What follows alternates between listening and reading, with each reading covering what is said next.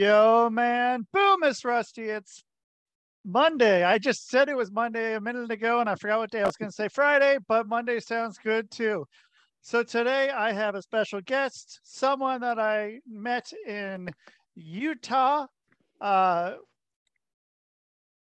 yeah, I, I did meet a lot of people, so it was good. So I have a small list of people that that I will have on uh, from my Utah time. There's there's been a few a few people that I I liked a lot. So, um, this is one of them. So uh, right here, right now, William Cutting, how you doing? Not too bad for a Monday, sir. How you been? Yeah, right. Oh man, pretty pretty all right. It's it's how we do it, I guess. That's hmm. that's I don't know. People say that or something. Uh, I don't know. Mondays yeah. Mondays don't mean a lot to me. Um, I don't know. I I like Monday morning a lot, uh, which is weird. I like Sunday mornings. Uh, Sunday mornings are great. You can get a lot of stuff done, and uh, yeah, but I don't know. That's just uh, it's a day, every day's a day, so it's it's cool. It's very true. So okay, so let's let's just get everyone caught up with a quick little something or other. So you uh are a wrestler that based out of Salt Lake City. Did you start there, or did, who did you did you train at UCW? Is I trained.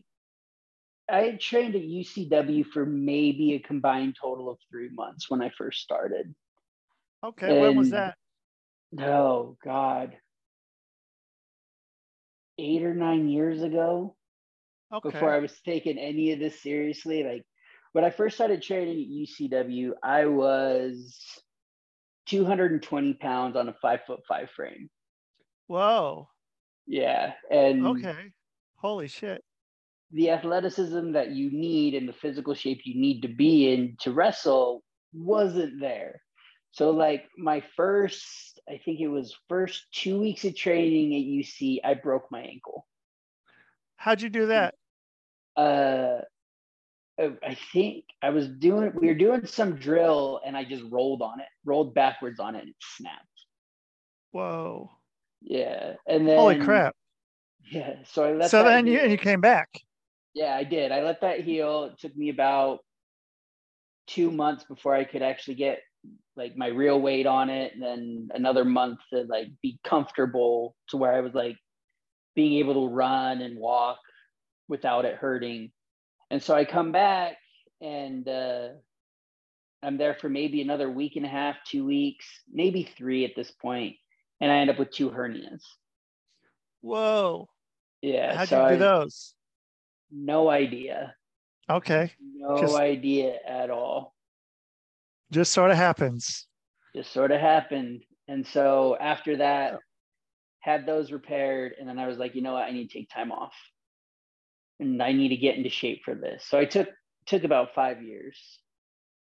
And uh, I ended up dropping down to about 150, 160. And uh, you dropped 100 pounds? Yeah, I well close. I was about sixty pounds lighter. Okay, you said you're two ten. Two twenty. Okay, two twenty. Okay, all right. And then wow. I dropped down to one sixty. Yeah. Okay, impressive. Yeah, it took a while, but and then around that time, you know, UC wasn't really running as much as it had been, and Manny had legit just had his first show for DCW, which was Festivus Fights, and the next day it felt like he opened the school. And that's when I went. That's when I started showing up and taking this a lot more seriously than I had been. So that Manny Lemons is the one who basically trained you for the oh, most 100, part? 100%. Manny Lemons, Echo, and at one time Vig. Okay. Um, so then uh what was training like? Are you going like a few times a week, couple times a week? Uh... Yeah. So in ring training, I try and go at least twice a week, every week, and I've been doing that for four years. And then outside ring training, you know, going to the gym, that is every day. Seven days a week. Seven days a week. Sundays, Damn. I don't necessarily go to the gym, but I stay at home and I do yoga. I stretch myself out just to try and keep that movement going.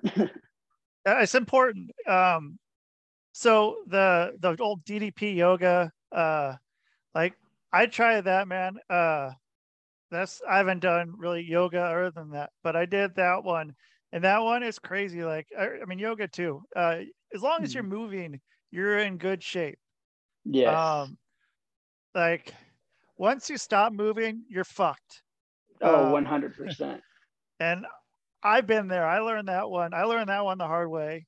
Mm-hmm. And, mm-hmm. you know, like go, go, go, you're fine, you know, taking bumps forever. And then you stop and you don't do anything. And then, yeah, your body just, everything catches up and yep. it's, it's kind of shitty. So, um, so you're there, yeah, going, going every day. And so with that, then, um, I mean, what's, what's your favorite part then, uh, about wrestling? Like, is it is it in ring stuff? Is it the promos? Is it being on the road or whatever, or uh, going to the shows, or is it training or what?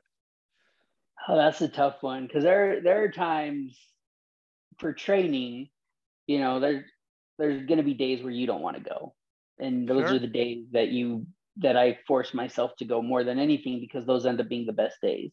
And you end up killing it at training and they're super fun.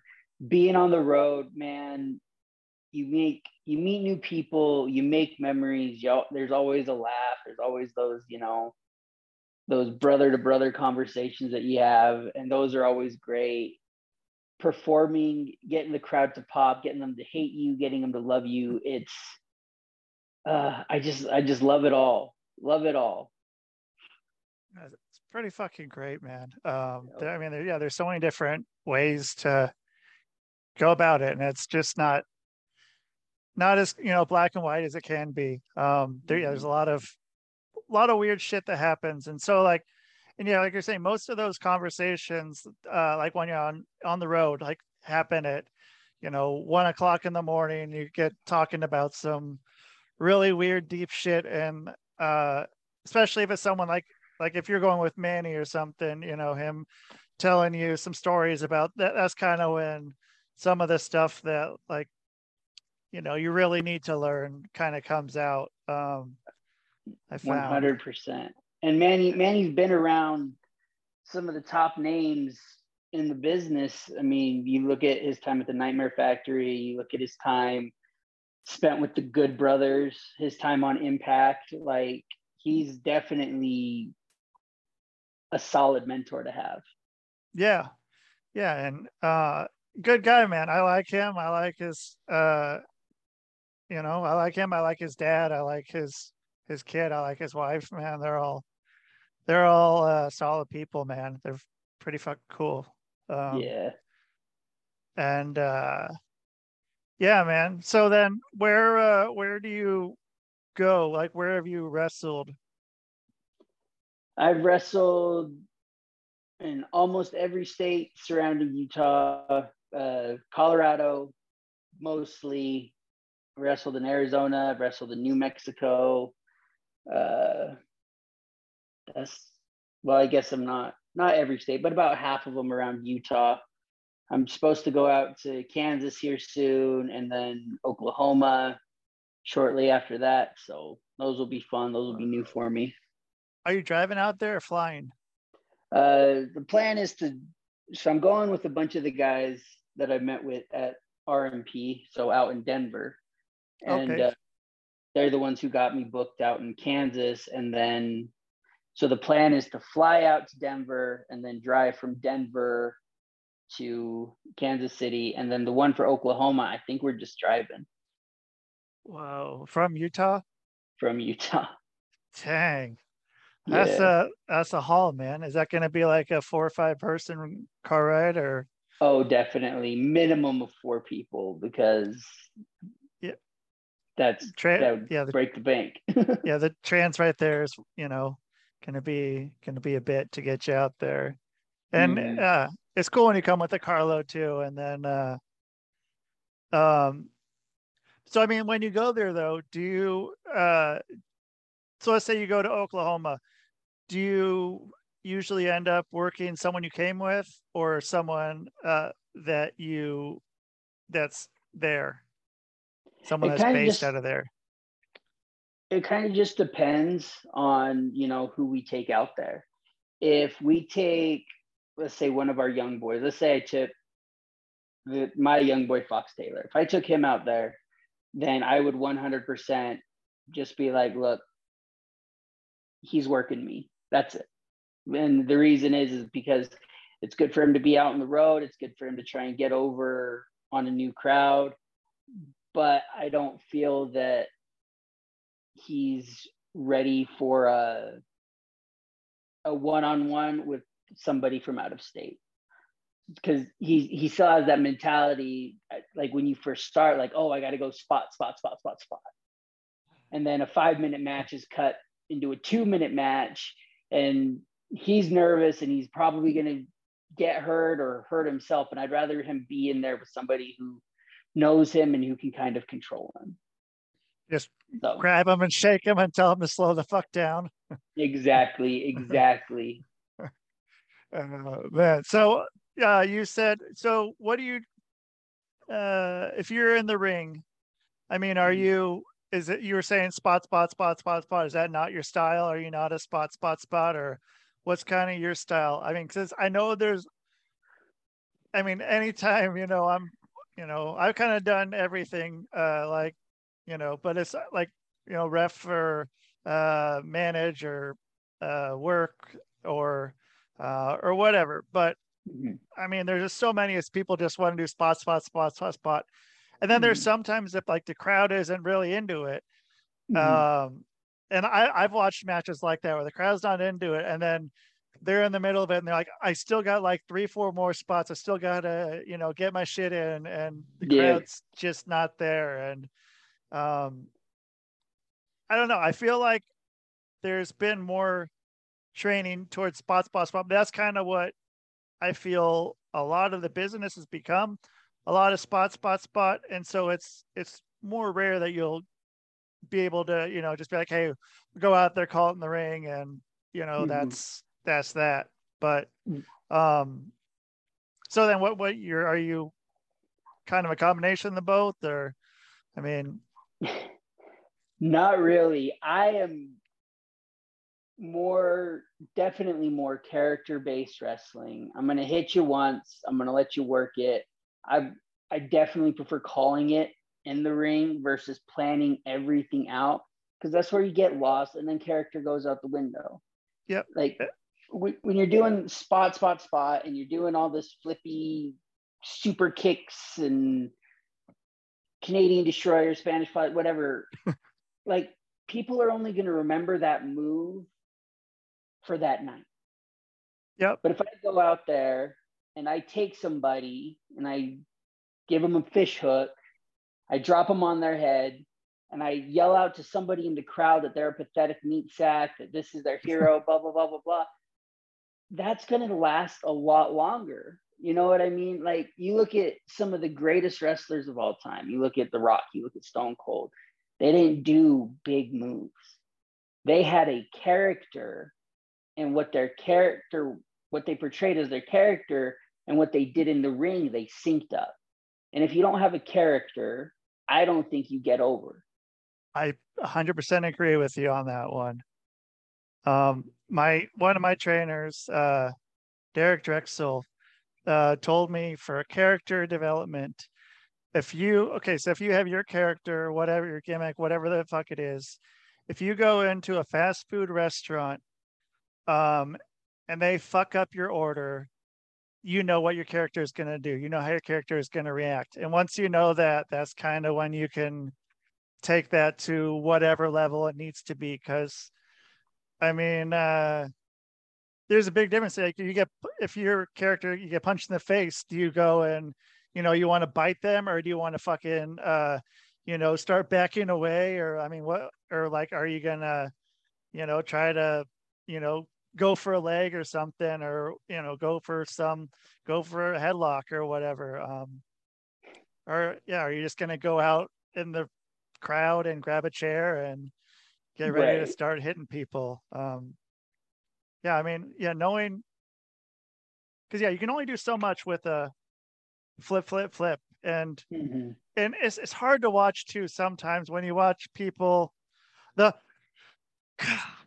the the come on after yeah. uh, after they do this big thing that you know that's usually there's not much of a build up to it. it just sort of comes out and mm-hmm. then it's like oh that's and then but then uh you know you you you kick someone in the balls or you uh i don't know uh t- tell a fan to fuck off or something um, right that's gonna get over way more than what it would be if some you know watching someone doing a flip. And plus that's gonna have a reason for you to come back the next show too.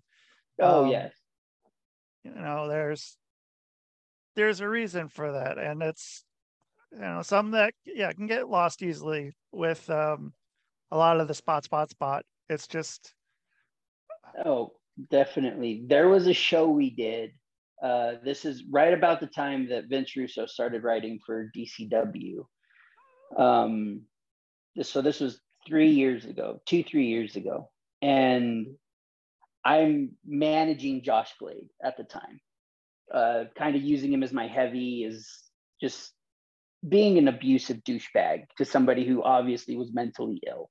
And that was the whole gimmick. That was the whole basis of our partnership. And somebody a few days ago posted a memory of this video, and you see me yelling at the crowd, whatever. And there's this little girl, probably no older than five years old, gets so riled up and so angry at what I'm doing that she flips me off behind my back and oh. it's real it's real quick and they posted this memory and i saw them actually at our last show and they brought it up. You know and that that's kind of the lasting effect a gimmick will have on people is if you can get them to either love your character or hate your character that much that they bring it up now that this kid's growing up and they're like yeah i remember doing that to you because you were an asshole. Like that that's what you want. Yeah that's how you eh that's how you get over not not not the moves not the not the athleticism but what you present as your character and your gimmick that's the main thing in my opinion that's going to get you over. Yeah and it's a hell of a lot nicer at the end of the night walking away maybe doing zero to three bumps. Uh, oh, simple bumps too. Oh, um, 100%. I for a very short while had did a like a crossbody off the top rope and then like I did that probably like three or four times and then I was just like I'm fucking done doing all this. There's there's no point to it. Uh there's people right. who can do it a lot better than I can. Oh, and oh, yeah. um so I'm like, wow, fuck it, man. Like the only time I'll do, only thing I'll do off the top ropes, I'll go and I'll do like a, a double axe handle or something off the top ropes. Like I don't, um, I don't know. Yeah, that's it's a lot easier. I mean, I had matches where I didn't bump, uh, mm-hmm. both as face and the heel. Like it's, it's nice when you can do that, and then like that's the one that people remember. Like that's the match, like the match where nobody does anything. Um, I had a couple friends. They did a match where they both just worked uh, each other's thumb, and that was the whole match. And that was the match everyone remembered. Everyone talked about for the whole time. It's, neither of them took a bump, and you know went out and told a story, got their characters over, and this is. I mean, it's a, a formula like the people back then, like you know, back in the territory days and before that. Mm-hmm. I mean, it was mm-hmm. just there wasn't much. I mean, as much to it. It's just you just you know you gotta know your, fucking gimmick, and if you mm-hmm. yeah you don't know your gimmick, you can only do so much. You can only get over so much. Right. And that's I I just don't see the point in, you know, breaking your body for that 10 second pop. I would rather right. have me cut a promo and have that pop every time that I walk out just because of what I said two, three months ago. Right. So and, yeah, they're not gonna be like, oh man, that guy fucking jumped off uh, a ladder three months ago. Like, I wonder, you know, like, can you talk? Uh, yeah. Like, I mean, what, what's what's the point of of him? Like, why why is he out there? Why why should I care about him? Mm. But yeah, you got people like when you walk out and they're already pissed off at you. Mm-hmm. Um, it's that like you got to bring it back. So uh, another thing with that, so um, uh, where the fuck did you learn how to hold a mic? Like it's it's the weirdest looking thing, man. And I love it. I love it so much. But it just you're the only person I know it doesn't. It looks weird as fuck, but it's cool. So when I was first given that whole mob boss gimmick, I I was watching a lot of mob movies, Goodfellas, uh, Godfather, Gangs of New York, stuff like that, and I saw how they would hold their wine glasses, hmm. like very. Okay. It was almost arrogant, and they would take a sip and they would just hold it just up just like that, and I was like, you know what? I like that. And that that's 100% where it came from. The whole upside down mic thing was just because I saw people holding wine glasses like that and it was different and it stood out. So that's what you do. I mean, nobody does that in the world I know better than you. Well, so, I appreciate that. yeah. Um, you're welcome. And so another thing, uh, so when I moved to Utah, I went and I was looking at, at promotions and seeing, you know, watching videos and reading the, you know, about the pages. So then I saw that uh that Vince Russo was, you know, a writer for DCW. I'm like, what the fuck is this? Like how how did mm-hmm. that come about? Like so I can't tell you like all the fine details, but I know Manny had been talking to him for a while uh, he used to work out at Rocky Mountain Pro where Manny met him.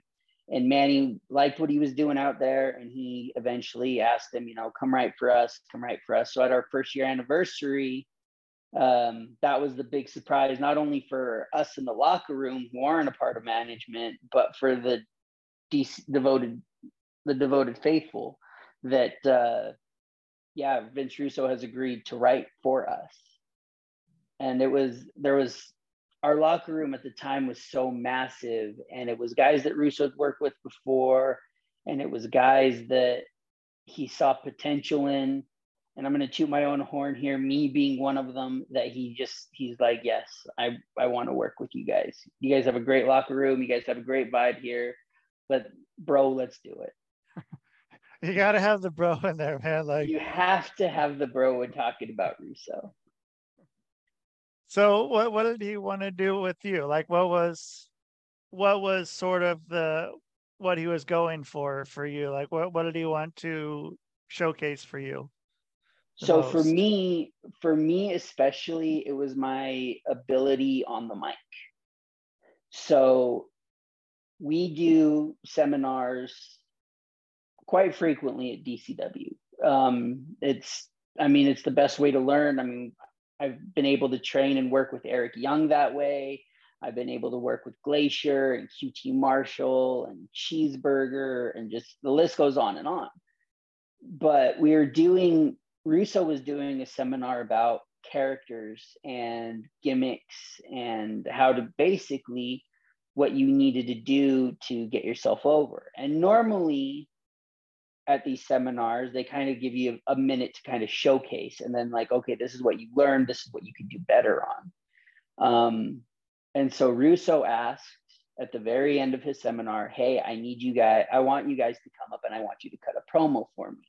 I'm not going to give you a time limit. I just want you to talk. And uh, I stood up, and I don't know if you remember Bruce Wayans. Yep, uh, from uh, Colorado. Yes.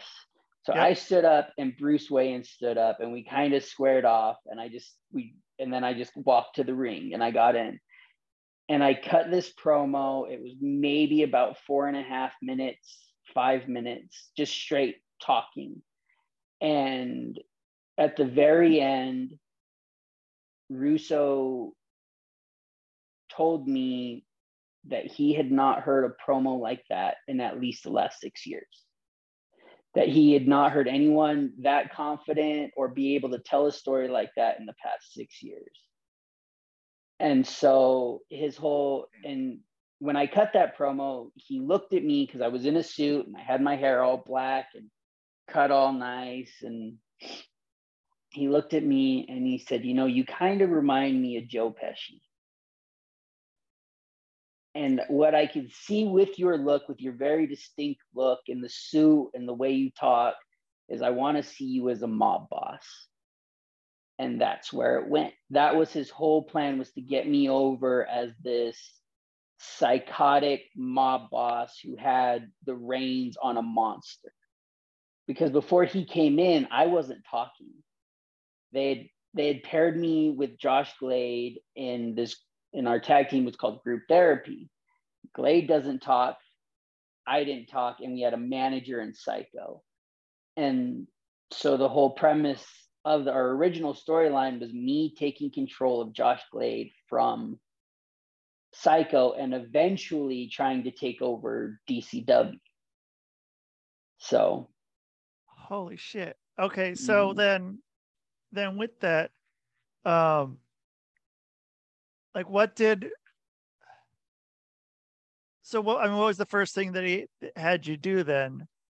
Like what was F, F so you cut this fucking sweet promo um and he tells you that he wants you to have this gimmick. I mean, mm-hmm. what's what was the first step? The first step was giving me a reason to turn on Psycho. And that came at a perfect time uh, for the tag team championships against the Brother Smith. And so it was, and the Brother Smith were trying to get Tombstone to be their great watcher. And so there, there was a lot of, there was a lot of pieces. And that's one thing you'll notice about Russo's booking is all these, there's, there's a lot to look at a lot of little pieces to look at, but the big picture is what it comes down to. And all these stories kind of intertwined at one point. Yeah. So the first step was us competing in a triple th- or in a six man tag for the tag team titles and Dr. Psycho getting pinned.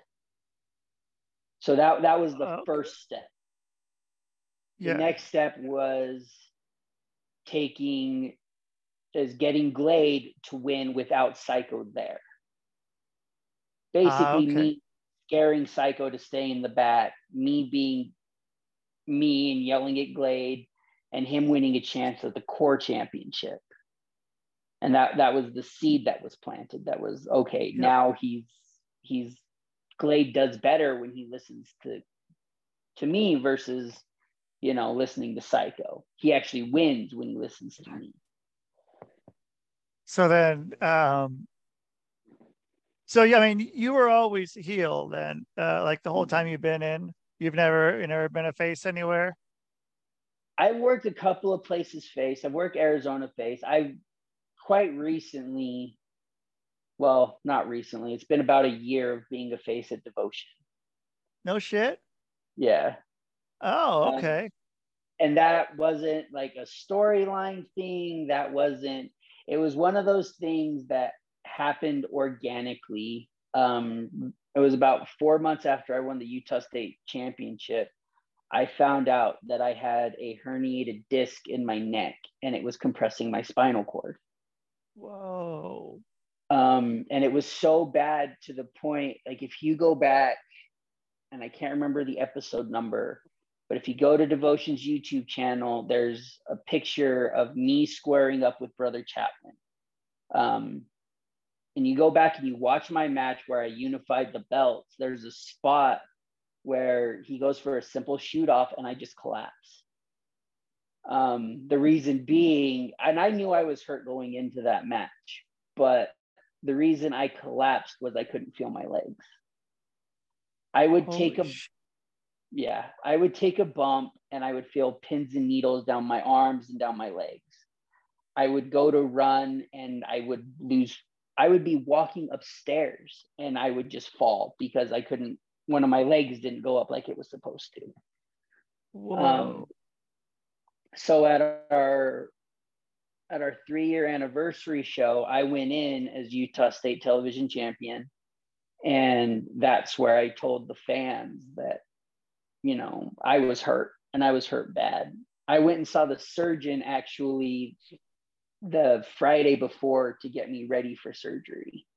Um, and he was looking at my neck and he said, I don't know if you'll ever be able to wrestle again. He was surprised that I was even walking, let alone Whoa. things and moving on my own. That's how bad it was. Oh. And so at our three year show, I address, you know, the crowd. And the, the best part about that was, is I come out, my music hits, I walk out, I'm holding my belt, I'm in my suit, and uh, the crowd doesn't even want me to talk. you suck Bonesaw, go away, shut the hell up, chance. And uh, somebody said something, and I was able to address that person directly because they they kind of stood out in front of everybody. And uh, I addressed them, and I can't remember what ex- they said something about my bar fights gimmick, Martine who's totally opposite. He's a party guy, whatever. But they said something about Martine, and I looked at him. I was like, well, when I go, Martine goes with me. And he kind of got this look on his face, like, what? And then everyone realized, like, I wasn't out there as William Cutting. I was Whoa. out there as Josh. And I uh I cut I wasn't it wasn't cutting a promo for for me. It was like talking to a bunch of friends and letting them know something bad had happened. Yeah. And there was this moment where they went from booing me and basically trying to get me to just leave the ring to it went dead quiet.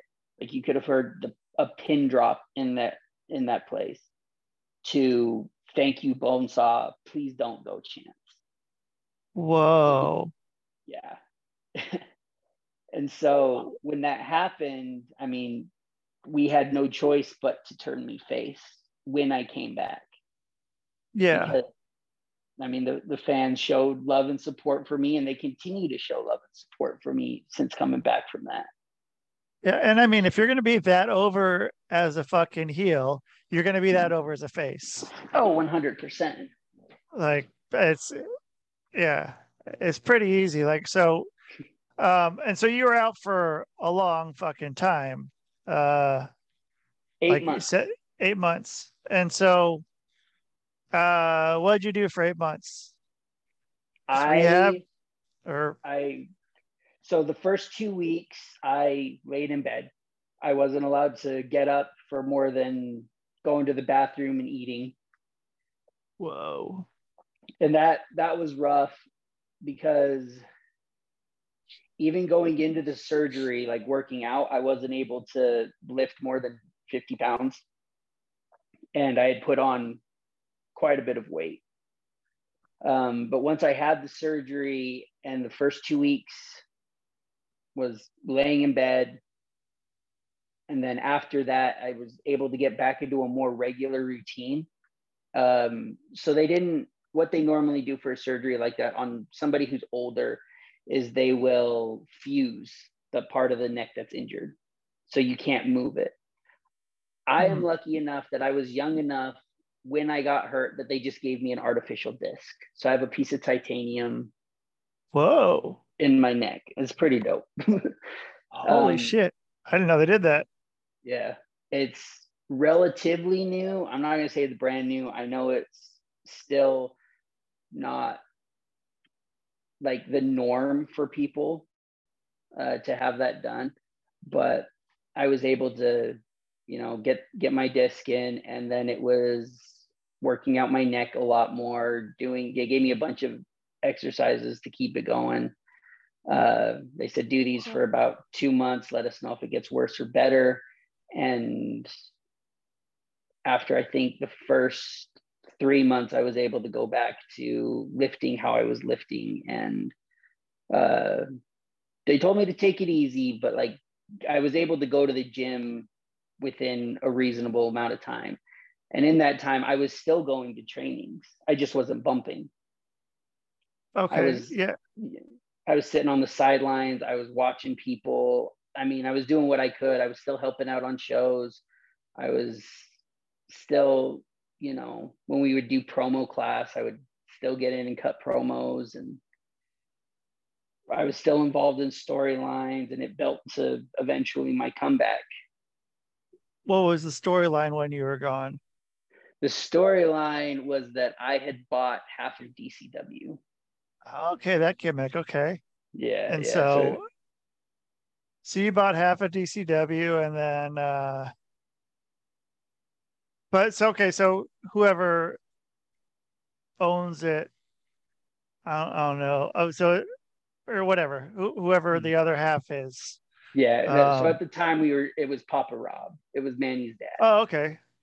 So it was Papa Rob was the guy behind the scenes, and I was the guy up in front of the camera, like saying that I'm bringing these names in, putting up, putting the matches together, and then eventually, once I got medically cleared, it was well, we need we need you to come back, and we need somebody to like basically blame for breaking your neck. Yeah. And it was the obvious choice at the time. And I still think it's great because me and him have great matches together was brother Chaplin. Cool. Yeah. He he was the top heel at the time and it was it became this whole well he's become a thorn in my side and now he's taking credit for breaking my neck and so we we kind of ran with it. Only in wrestling, man.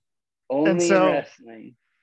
So then you you come back and uh I mean what, what was so that was like was it like a, a run in or was it you just came it's like I'm gonna be back here on uh at the next show and I'm ready to meet him in the ring. I'm ready to uh I'm gonna have a match or is it just you, music hits you run out to the ring what uh it was a very very slow burn.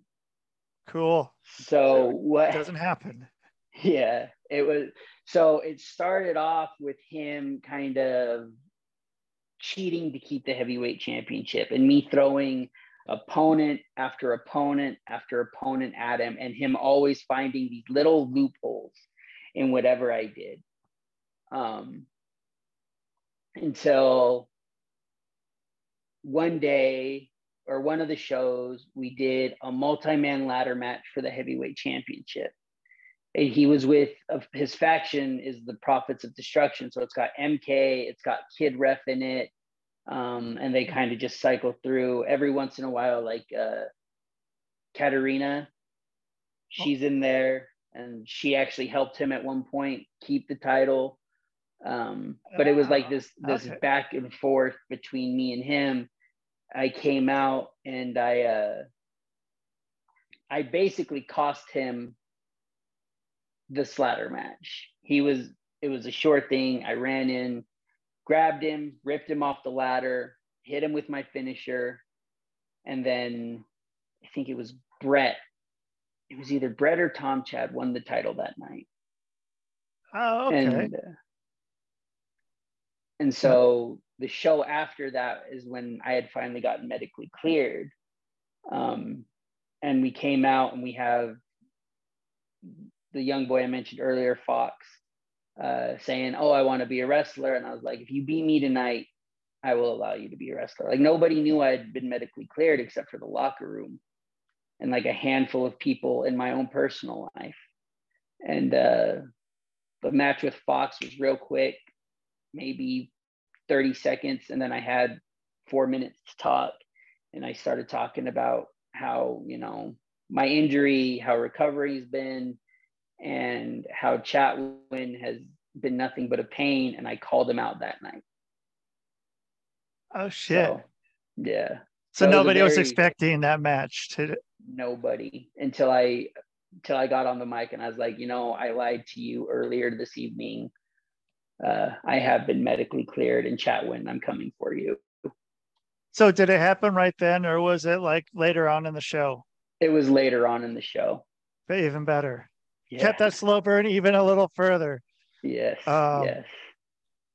That's something that's that's cool. Like that you're doing that. Like there's not a lot. Like so many stories just get pushed through so quickly, and um, mm-hmm. don't really get time to digest what's happening, especially uh, wrestling fans. Like.